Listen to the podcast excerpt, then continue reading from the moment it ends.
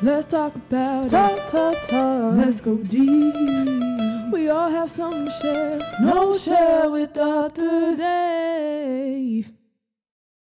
So, hello and welcome to the Knowledge Share with Dr. Dave podcast. I am Dr. Dave Cornelius, your host. For those of you who've been listening and receiving value from the podcast, I thank you for the support and keep listening. If you're new, uh, welcome. The Deliver Value series is a set of topics from my upcoming book called Deliver Value Happy Contributing People, Satisfied Customers, and Thriving Business. Each month from the book will be released one of my podcast uh, episode to create the Deliver Value series. This is the third installment called Happy Contributing People.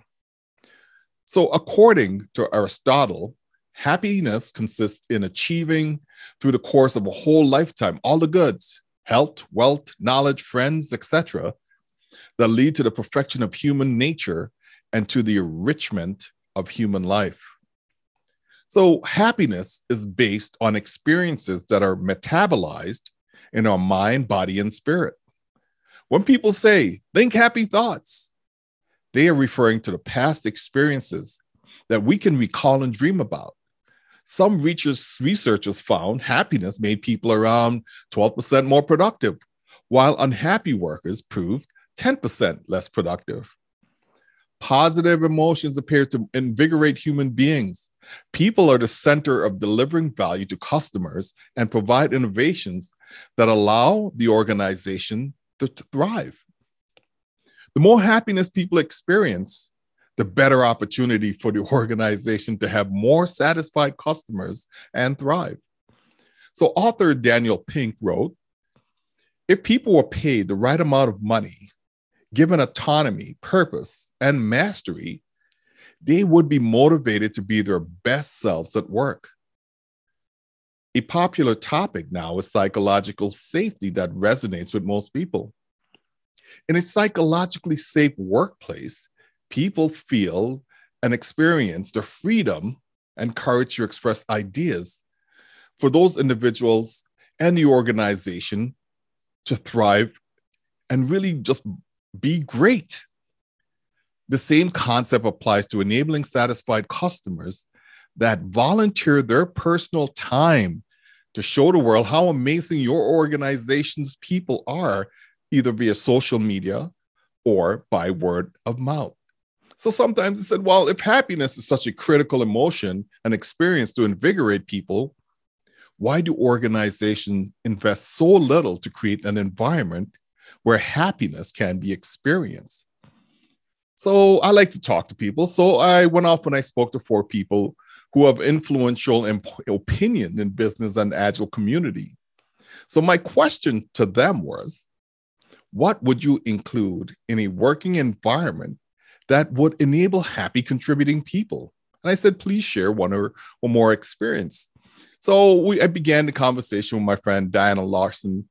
Um, she's the author of Agile Retrospective and co-founder of Agile Fluency Model. And the Agile Fluency Model has four zones, which are one, focusing on value, which you want to shift team culture. Two, delivering value, shift team skills. Three, optimizing value, shift organizational structure. And four, optimizing for systems, which you also shift organizational structure or organizational culture. So what she said was, since the fluency model is so um, ingrained with, with teams and team behaviors, yeah. yeah. you know, we talk about happiness in the work environment today. Right right. Which is something kind of relatively new, I, I would say, because before most people didn't care about happiness, just get the job done, right? Yeah, right. Right. So, how do we leverage the, the fluency model to either identify or promote happiness in team members? Right. Well, the fundamental, uh, what we call agile fundamentals or the agile basics, uh, is that focusing zone in the fluency model. Yeah. And it's the thing that uh, you're either going for the focusing going zone or you're going for something that includes those skills of the po- focusing zone. It's embedded in the whole model. And those are the skills at becoming effective together as a team.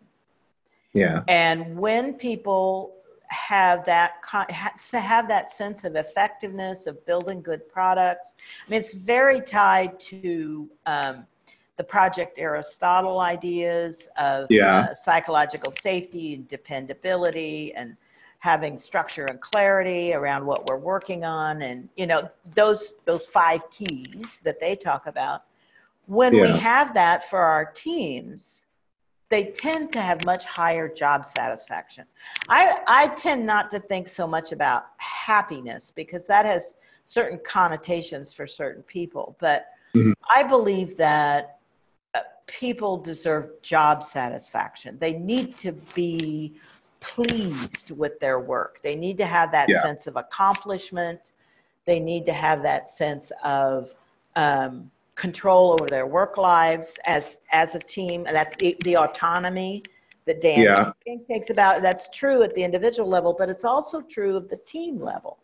Does this team? And when we think about self-organizing th- teams, we start begun to talk about autonomous teams right? Right. Teams that are able to make decisions together to move forward together and that feel they have um, the mastery and the skills that they need. That's what fluency is about, right? We've got yeah. the we've got the right skills that match the work that we need to do, or or our company is willing to invest in us gaining those skills. When you've got all that together, you have high levels of job satisfaction and um, and so I I really think that the agile fluency model is a lot about that, um, creating teams that have really good meaningful work together, and and and the sense that they can work well enough together that they have a positive impact in the world. And that becomes really important. And that you know we the agile fluency model doesn't talk about software ethics but i think that's that's another conversation that's starting to ah. rise a lot in our industry is you know do i feel good about my work? Does it feel like ethical work to do?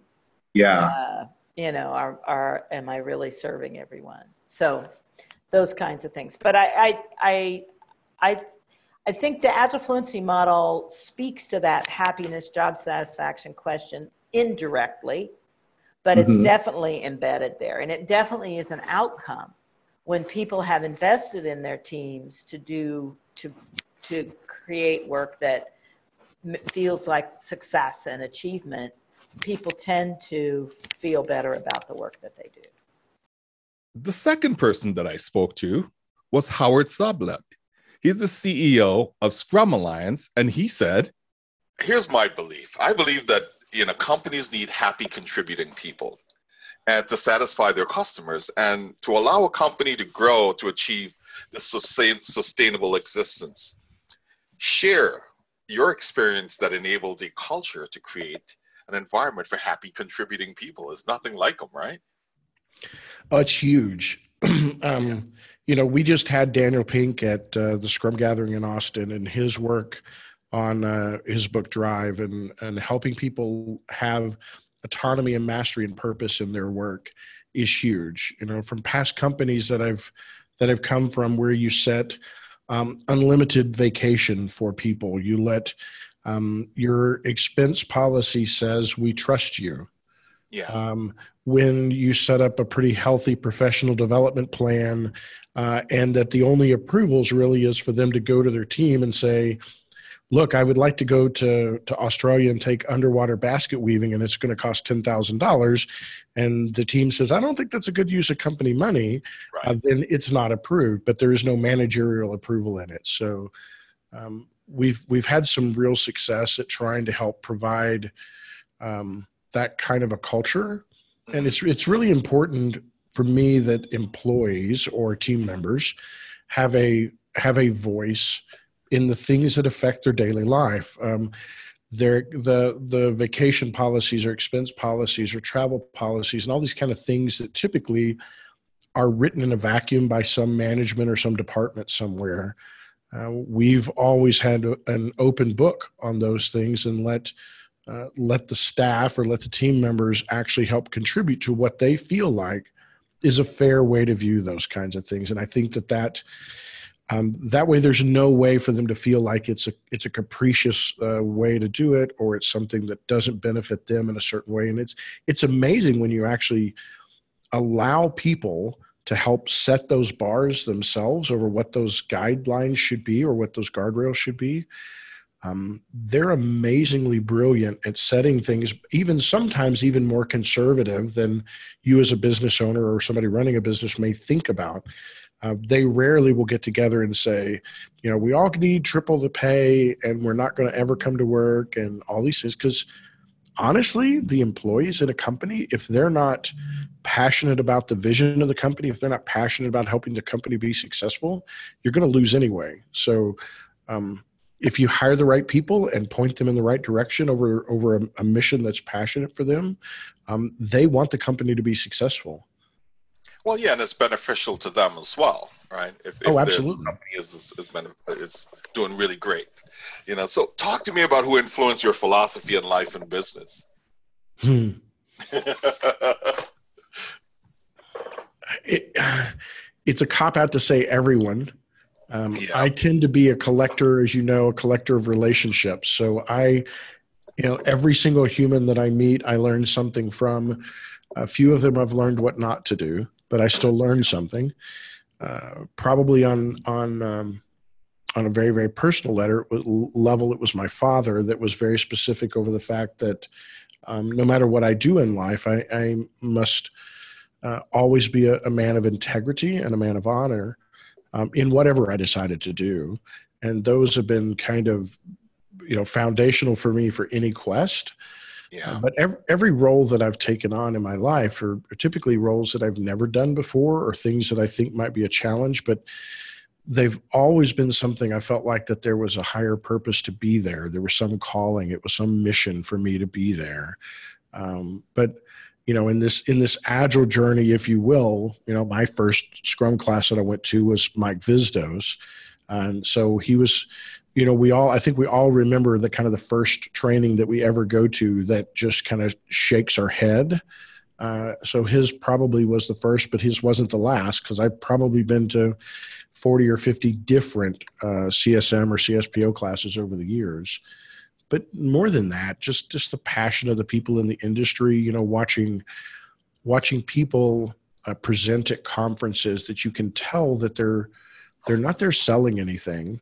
Yeah. Uh, they're actually basically screaming from their heart about what that they think is is wrong with the world and how that they would like to help solve it. And you, you just it's infectious dave. It's just infectious to watch how people are. You know, like uh, somebody like I, have told her this personally. So somebody like Esther Derby is yeah. one of those one of those people that if you if you're if you're listening to this and you go to any conferences and Esther is a, a sponsor of it, you'll notice that every every insert in the bag that she will provide as a sponsor is only useful content. Uh, yeah. She she will pay her money to be a sponsor to ensure that she can help give some gift uh, to everybody. It won't be a squeezy ball or a spinner or any of that kind of crap. It will be practical skills that you can use in your daily life to make your life better. I mean, and it's just like a what a high road for somebody yeah. to take, you know? But that's how she invests her money when she sponsors because she feels like that's a better way for her to get really great tactile learning about tips for retrospectives or whatever it is that she's on a theme for that particular year. Um, but people like that have always always just inspired me. Yeah, what a great inspiration! she really is. Yep. The third person that I spoke to was Marty Nelson, and he's the founder of Alchemy Code Lab. And he said, I think one, you know, you talked about, you know, what core philosophy or beliefs. Yeah. I, I think another one I have is that uh, everybody on this planet has amazing abilities and, and potentials.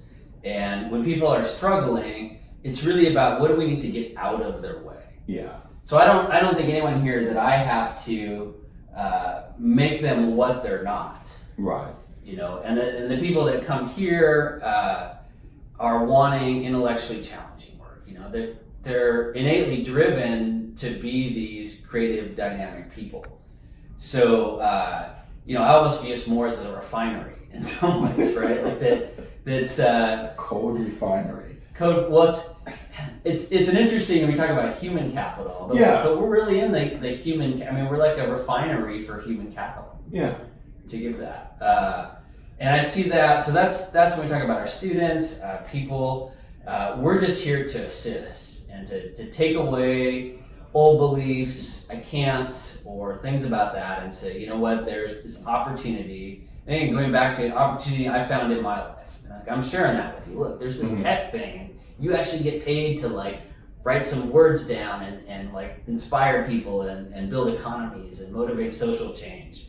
I mean, if you think about what we do software development, it's stranger than any Harry Potter movie what we do. Yeah, really think about it. it. It is very strange in a cool way. Yeah. Whoa, that's we did what? yeah. Look what we just did. um, so we're, we're producing value, people out there, but I, am always thinking about that. Like it, I'm also a big win-win-win kind of person. Yeah. Uh, another another philosophical thing for me, and this really was. Uh, there's a book by Seth Godin called Linchpin mm-hmm. that really kind of framed this for me. That you know we can we can come up with all kinds of solutions. I don't believe solutions, there's an infinite number of possible things you could do.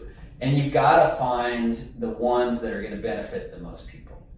So again, to me, it was by this point natural. Oh, I'm helping people. I'm helping Portland companies. We have a big emphasis on helping women, people of color, yeah. tech. And uh, you look at some of the benefits of that, and it's not just social good. It's like high performing teams. It's addressable market. So I love to me that's a high value situation. How many how many wins are you racking up for how many people? Mm-hmm. And so uh, if you look at alchemy, to me it's a nexus of value creation, and there's just so many winners. You know, nobody's losing in the the deals on that. So, so you would say, look, going back to Daniel Pink's his view of drive of being building autonomy, purpose, and mastery. Right? I mean, I would think that those are some of the key skills that comes out of your program you know, well, being software developers, right? I mean, those are yeah. common things that, that we just naturally have, mm-hmm. you know, or we develop over time of going through a curriculum. So, mm-hmm. I mean, would you align some of the things that you do with, with um, those three principles? So they were autonomy, autonomy, purpose, and mastery. Oh, definitely. Yeah. Yeah. Yeah. I mean, I, you know, I think a lot of the people in the world generally want work that has purpose. Yeah. You know, you want to plug them in. Uh, and I really connect with that because when I was in college, I struggled to get through college, let me tell yeah. you. Uh, part of it was like, people are partying all the time. Yeah. but, but, uh, but uh, uh, you know, paper, right, yeah. is maybe intellectually, but who's it for? The teacher doesn't really want to grade it. They have to, right? I, I don't want to write it. No. And uh, so that was a big struggle for me to prioritize doing that work. And in fact, I left college with a real, like, it, it tanked my self confidence. I went out, like, am I going to be able to be successful? I couldn't, you know, I could barely struggle and I could kind of get some motivation for a semester or two. And then, but then I started working, even like waiting tables, bartending. Yeah. And once I had real people that I was serving, no problem. Mm-hmm. You know, and I think a lot of people, like, going back to purpose, you know, we're built, like a lot of us are built to help other people. Yeah. And where we won't succeed or have motivation, you, you give us that kind of opportunity to have a purpose of, wow, what I'm doing matters. It's meaningful. Uh, and I have the ability to, to produce value. Everybody want, we innately want that. I mean, that's another way to say value. It's like we contribute to our community. Yes. And uh, so definitely align with that uh, autonomy. Yeah. Yeah, people uh, want to feel like they have control, right? Uh, some yeah. And particularly, I was just watching, I wish I remember the author's name, a video that talked about environments where we have too much work and no control mm-hmm. lead to anxiety, stress, higher incidences of depression. So, so people want to sense that I have some autonomy, I will have control over that. And uh, it's interesting here because to teach that often uh, it often goes into teaching accountability, right? That is a, a, great context. Yeah, for sure. You know, everybody wants autonomy, but do you want accountability? Yeah. Because you're going to have to be accountable to yourself. Uh, and so our program, for example, we just started this new class, and one of the hardest things for students is is you know there's we have a build system. We have to you have to pass your test. You have to show up and you have to turn things on time, not because it's like a school assignment, but we don't want to break the build. And you know, software we have deadlines in software development. Yeah. And so you have to you have to accept autonomy within that framework of accountability. Yeah. Uh, and the last was craft. Mastery. Mastery. Yes. Which yeah. is the one field that you can become really, really good or really bad. Either which way. Yeah. I wonder how much that is related to, to craft in the sense of, you know, it takes a while to be a master. Yes. Um, but I, I've noticed that people like craft. Yeah. And, and having the thing that you can master. Yeah. Right? And I think even if you're not at the master stage yet, uh, and I don't know if that's kind of an underrated thing about software development, but people really like the creative craft of it. And we have like uh, people who are knitters, for example, mm-hmm. have, make really good coders. Yeah. I've, Musicians make really good coders. Yeah. History majors make. I don't know why, but they just seem to do. Yeah. Yeah. Yeah, absolutely. Yeah. Another CEO that I spoke to was Dave West, and he's the CEO of Scrum.org. So he sent me in writing that the most important thing is purpose. We need to know why we do something, what our ultimate purpose is. It is important that the purpose is not abstract, but very tangible and real. For example, you know, Dave gave, uh, he was working at a big pharma sales and marketing IT group. And one product they provided was a social network for people that suffered from multiple sclerosis, MS. Their purpose at an abstract level was to connect individuals who suffer from MS with caregivers and for caregivers to find patients to help them deliver better care. But building a framework using Facebook for MS patient was not a tangible mission, or it wasn't possible. So they took pictures of real MS customers and built personas around them.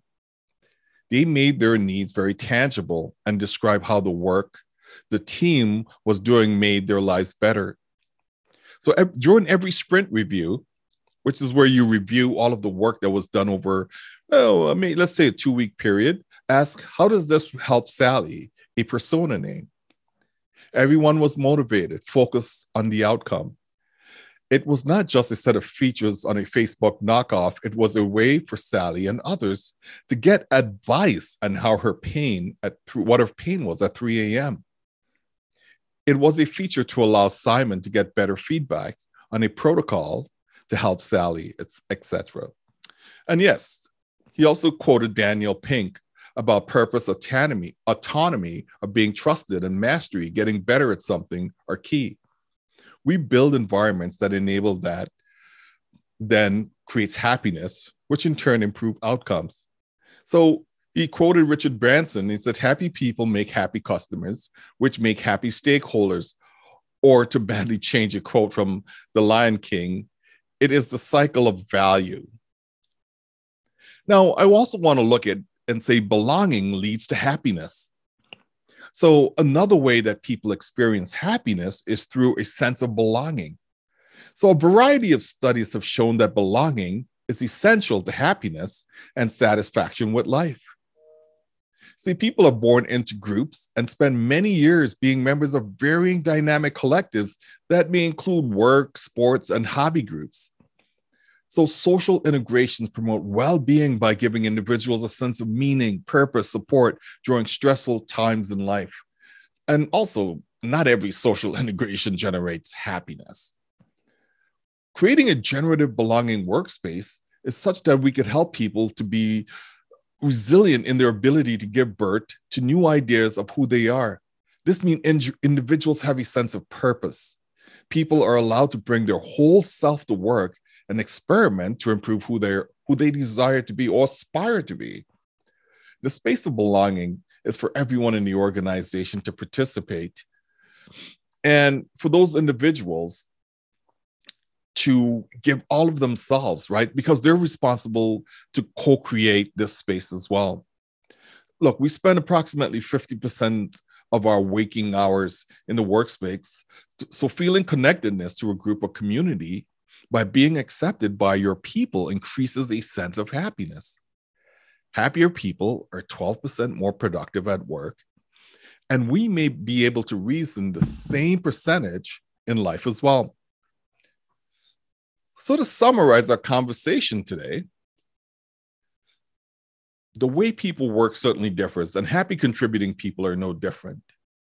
So here's what was revealed from conversation with some business leaders. So they had a conversation with Mike Cohn, and he shared that I like when a workplace provides opportunities for both solo and teamwork. There are times when I need quiet time to concentrate, but others times when I need to collaborate with others. And Diana Larsen also shared that the Agile Fluency model speaks to happiness, job satisfaction, and it, answered that questions in a very indirect way. Howard Sublett, who is the CEO of um, the Scrum Alliance, he also said that a work environment where people are free to try new things and it's okay if they fail. And Dave West, who is the CEO of Scrum.org, said people need to know why they're doing something. What are the ultimate purpose? And finally, Marty Nelson stated, and he's the founder of Alchemy Code Lab, he says, having a sense of purpose within the team or organization look, happiness is a catalyst to improve individual and team productivity and innovation. Given this knowledge, perhaps more organizational leaders would strive to create environments that are conducive to more happy contributing people. Why not focus on helping to cre- increase the bottom line for increased profitability? Happy contributing people help your organization deliver value. So, in closing, I would like to say thank you for listening to the Knowledge Share with Dr. Dave podcast. You will find the Knowledge Share with Dr. Dave podcast on streaming platforms that include Spotify, Audible, iTunes, and Google Play. The Knowledge Share with Dr. Dave podcast is hosted on knowledgeshare.org. So I'm going to give a shout out every podcast to my niece, Kiana Brow Hendrickson, for the theme song. And this podcast is copywritten 2021 by Dr. Dave Cornelius on knowledgeshare.org. So until next time, be well and stay safe. Let's talk about talk, it. talk, talk. Let's go deep. We all have something to share. Knowledge share with Dr. Dave.